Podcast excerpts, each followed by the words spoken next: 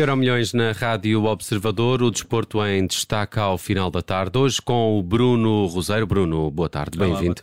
Também sempre aqui em estúdio com o Bruno Vieira Amaral. Destacas para tema do dia as declarações de Frederico Varandas, o presidente do Sporting, falou aqui sobre a necessidade de venda dos grandes, os elogios a um clube mais estruturado. Foram, foram declarações que fez uh, no Football Talks, Talks, não é assim? À margem do Football à margem. Talks, é sempre aquela expressão okay. uh, bonita. Jornalês. Exatamente, exatamente. À margem do Football Talks. Um, e são declarações que um, eu diria que, que têm, têm mais conteúdo do que as próprias podem indiciar. E porquê?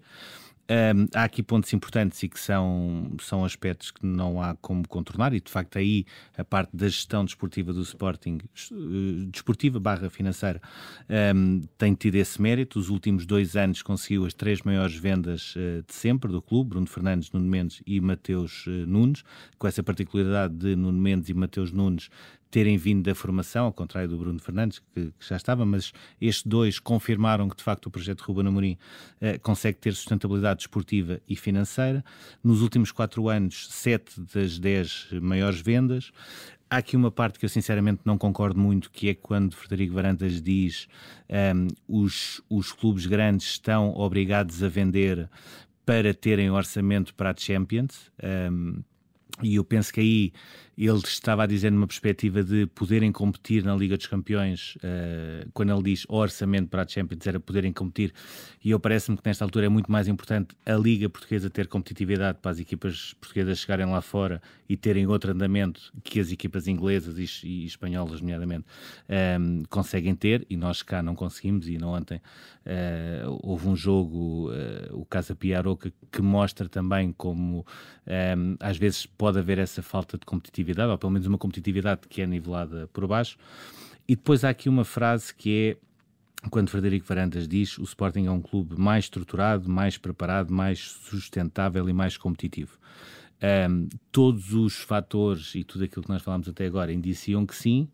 Uh, aqui é só um ponto que acaba por ser quase um paradoxo em relação, um paradoxo em relação a isto e que tem a ver com as declarações de Ruben Amorim desde que Mateus Nunes foi vendido. Ou seja, a assumir que a época foi mal planeada, que o Sporting falhou o seu planeamento, uh, que não estava à espera naquela altura da venda, até porque Bruno Tabata tinha sido vendido para aguentar Mateus Nunes e o Sporting acaba ao mercado a ir contratar uma espécie de 2.0 de Bruno Tabata uh, ao Estoril e quase no, no limite do fecho.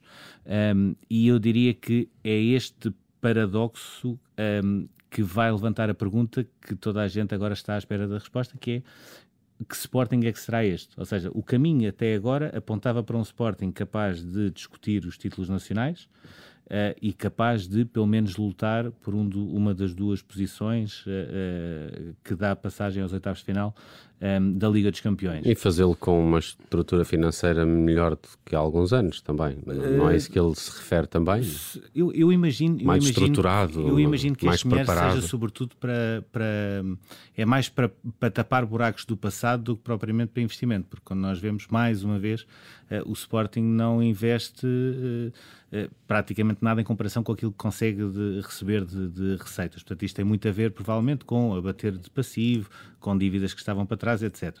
A minha questão é, quando se olha para este plantel, Uh, quando se vê as alternativas que chegaram a Palhinha e Mateus Nunes, quando se vê, sobretudo, aquilo que para mim está a definir aquilo que é o início desta época, que é o Futebol Clube do Porto tinha um meio campo consolidado, perdeu a sua peça vital, não foi substituído, está a ter dificuldades o Sporting perdeu as suas duas peças vitais no meio campo e muita gente falou sempre do Mateus Nunes, mas é sobretudo o Palhinha que está a fazer falta ao Sporting. O Sporting não consegue ganhar bolas pelo ar, o Sporting não consegue ganhar segundas bolas e aí sim ainda juntou a falta do Mateus Nunes que tira verticalidade uh, ao jogo que o Sporting tem em termos ofensivos e com bola e o Benfica, em contrapartida, não tinha meio campo contratou aquele que para mim muito provavelmente será o jogador do campeonato, que se chama Enzo Fernandes, recomprou o Florentino e com isso está à frente dos outros. Um, e portanto vamos ver estas declarações entre o, uh, o Sporting está muito mais estruturado e é muito mais competente de Frederico Varandas ou o Sporting falhou o seu planeamento de Ruben Amorim, um, em, em, que é que vamos ficar em termos de resultados esportivos, porque no fundo acaba por sempre por ditar... Hum. Uh, a, a, resolução, digamos assim, desta pergunta. Mas aí há sempre aquela questão de olharmos e vermos que é que há, uh, o que é que é o planeamento, o que é que é a planificação que, que um clube faz de uma época e depois o, o sucesso de, de, das contratações que faz, a capacidade uh, de colmatar uh, lacunas no, no, plantel e por vezes confundimos os dois aspectos. E eu acho que nem tanto ao mar nem tanto à terra. É verdade que o Sporting parece cometer com a saída de, de Mateus Nunes simultaneamente com a, a, de Palhinha e com a lesão de Daniel Bragança, parece cometer um erro de planificação. Mas olhando para, para o todo, para o geral, eu não diria que uh, eu teria, uh, tenderia a concordar com Frederico Varandas que uh, o Sporting está mais estruturado. Agora, quando os clubes portugueses, como é o caso do Sporting, têm necessidade e têm necessidade de todos os anos fazer vendas, isto o que é que vai fazer que aconteça? Que num ano ou noutro haja, haja um erro. Sim. Uh, uh, vão-se cometer erros, inevitavelmente. E há, porque... e há aqui, deixa-me só acrescentar, só uma perspectiva também que, que, o Sporting tem, os outros clubes também têm, que é, uh, é bom o Mateus Nunes sair esta época, porque na próxima época já existe um Gonçalo Inácio e um Pote. Ou seja, também se perspectiva assim um bocadinho uh, esta, esta questão. Quem de... é que sai primeiro, é, não é? Exatamente. É um bocadinho exatamente. aquela coisa do que se põe uh, quando se faz a reposição, que é o first in, first exatamente. out, e aqui tem, tem que se fazer essa, essa gestão a saída do Palhinha eh, faz, faz sentido nisso, é, é lógica. O Palhinha está com 27 anos. Uh, 27, Sim. 28 Sim, anos. já estava mais ou menos preparado também com o Ugarte. Exatamente. É, é um Portanto, tinha, tinha, mas... tinha de sair. E, e essa gestão que tem, tem de se fazer. Mas tem de, tem de se vender. Não há, não há forma a escapar a isto. E como tu tens todos os anos de vender algum jogador por muito bem que tu, que tu, consigas planificar as coisas e encontrar substitutos, vai haver um momento em que ou há uma saída uh, inesperada ou então não consegues encontrar uma solução com a mesma qualidade, por muita planificação que tu faças. A ver, vamos, a ver, vamos se Frederico Varandas terá uh, estas eh, palavras a perseguir ou não, não no resto Deixa-me só acrescentar só aqui uma questão, que é o Mateus Nunes financeiramente é um grande negócio, desportivamente, como é óbvio, perder um jogador daqueles uh, há, há de ser é sempre mau, mas parece-me que Ruben Amorim resume a frase falhámos no planeamento a disseram-me que o Mateus Nunes não saía e afinal saiu. Hum. Pronto, vamos ser também uh, honestos porque é, é isso que Ruben Amorim ainda hoje tem uh, esse sapo que teve de engolir, digamos assim. Parece que sim. Uh, vamos ao futuro. No Euro Milhões olhamos sempre para o futuro e uh, não metemos água hoje na escolha nada, do nosso nada, futuro. Nada. Diogo é, Ribeiro. É, é garantido. Uh, três medalhas de ouro no Campeonato do Mundo de Júniores. Nós já aqui tínhamos falado que ele poderia alcançar algo que se calhar provavelmente ninguém acreditava que ele conseguisse isto, sobretudo com aquele recorde mundial júnior dos 50 metros mariposa, que não é uma coisa que nós estamos minimamente habituados em, em, em atletas portugueses na, na natação.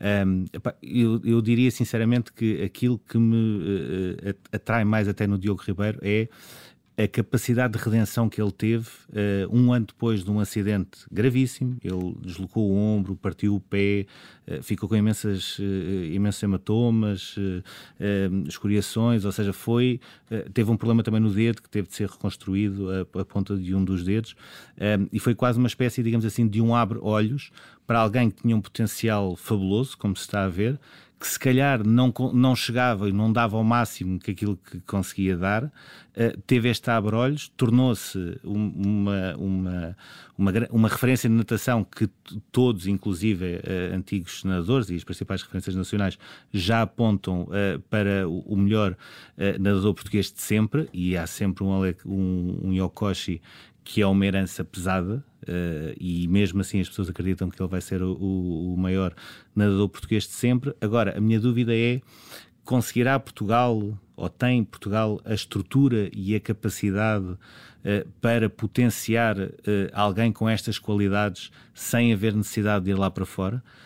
Um, os responsáveis da Federação acreditam que sim, até porque o Diogo Ribeiro já começa a ser um bocadinho um produto de toda uma revolução que houve pois na eu, preparação. Eu, eu, acho que esse ponto é importante, é que eh, é verdade que ele tem um talento único, é um fenómeno nesse sentido, mas também o aparecimento, o surgimento deste fenómeno já uh, tem por base esse trabalho feito pela, pela Federação. O trabalho que, que teve a e ver não só com, com, estruturas e com, com clubes, etc., mas também uma mudança de paradigma que eu acho que foi importante na natação, que é um treinador com provas dadas, nesse caso o Albertinho, brasileiro, uh, que trabalhou com o César Cielo, trabalhou com o Tiago Pereira, ou seja, trabalhou com alguns dos, dos principais velocistas de natação uh, brasileiro. Portanto, é alguém que tem provas dadas e que uh, veio aqui acrescentar muito.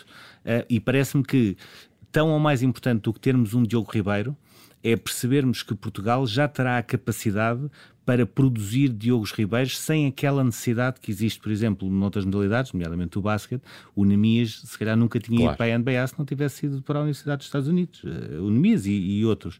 Um, e é bom ver que na natação já se começa a perceber isso e já se começa a criar uh, eh, capacidades e qualidades para eles próprios se desenvolverem aqui sem necessidade de ir para outros países. Bruno, muito rapidamente, um olhar ao passado, 50 anos do massacre de Munique, é uma das histórias mais negras do desporto mundial. De, sim, dos Jogos Olímpicos, claramente, do desporto mundial eh, também. Um, isto, isto, era uma, a comitiva israelita tinha ido a um musical e tinha ido jantar fora eh, nesta noite e depois de madrugada acabou por ser sequestrada por por aqueles elementos da, da, do Setembro Negro, da organização uh, Setembro Negro, a história é mais ou menos conhecida. Morreram 11 elementos da comitiva uh, israelita, uh, mais um polícia, mais cinco uh, dos oito terroristas que invadiram a aldeia olímpica. O polícia e os terroristas já naquela tentativa no, no, no helicóptero, não é? Era, Eles conseguem um helicóptero para, para sair para um avião, mas há ali uma tentativa depois na, na pista que, que correu ou seja, mal. Correu tudo mal, ou seja, a própria polícia alemã esboçou mal o plano de abordagem viagem os próprios terroristas não deviam estar muito convencidos também naquilo que lá iam fazer, porque a primeira, a primeira reivindicação que têm é libertem os 234 detidos em Israel, mas depois, passado umas horas, afinal já só queriam um avião para se virarem dali. Eh, portanto, tudo aquilo foi uh, uh, altamente amador. Mas há aqui duas histórias que eu acho que, que, é importante recordar e são aquelas que passam sempre um bocadinho à margem. Muito rapidamente. Uma primeira, a Alemanha, enquanto organizadora, baixou a guarda, ou seja, havia um bocadinho aquela ideia de que nós, alemães, temos já uma ideia diferente de 1936, quando uhum. foi os Jogos de, de Berlim, com Adolf Hitler, com a promoção do nazismo, etc. E então, na segunda semana, a aldeia olímpica teve menos segurança, menos policiamento e se já não era muito segura, ainda menos passou a ser e também aproveitaram estes terroristas exatamente isso. Uma segunda história que é uh, três dos terroristas que, que não morreram, portanto ficaram detidos na Alemanha, posteriormente, dois meses depois, acabaram por ser libertados e foram para a Líbia porque os mesmos, os mesmos não, mas outros sequestradores do mesmo grupo uh, do Setembro Negro conseguiram sequestrar um avião da Lufthansa e o, o pedido, digamos assim, de resgate era, era a libertação dos a outros. libertação dos outros três e conseguiram isso, eles foram mesmo para a Líbia e eu ainda hoje tenho muitas dúvidas, ou seja, tenho muitas dúvidas sobre tudo o que aconteceu, tenho muitas dúvidas que a organização dos Jogos Olímpicos tivesse sequer equacionado uh, não ter suspendido os Jogos naquela altura depois de tudo aquilo que tinha acontecido tenho ainda mais dúvidas depois daquilo que fizeram. Muito bem, Bruno Roseiro com o Euro Milhões e edição desta segunda-feira. Obrigado, Bruno. Obrigado.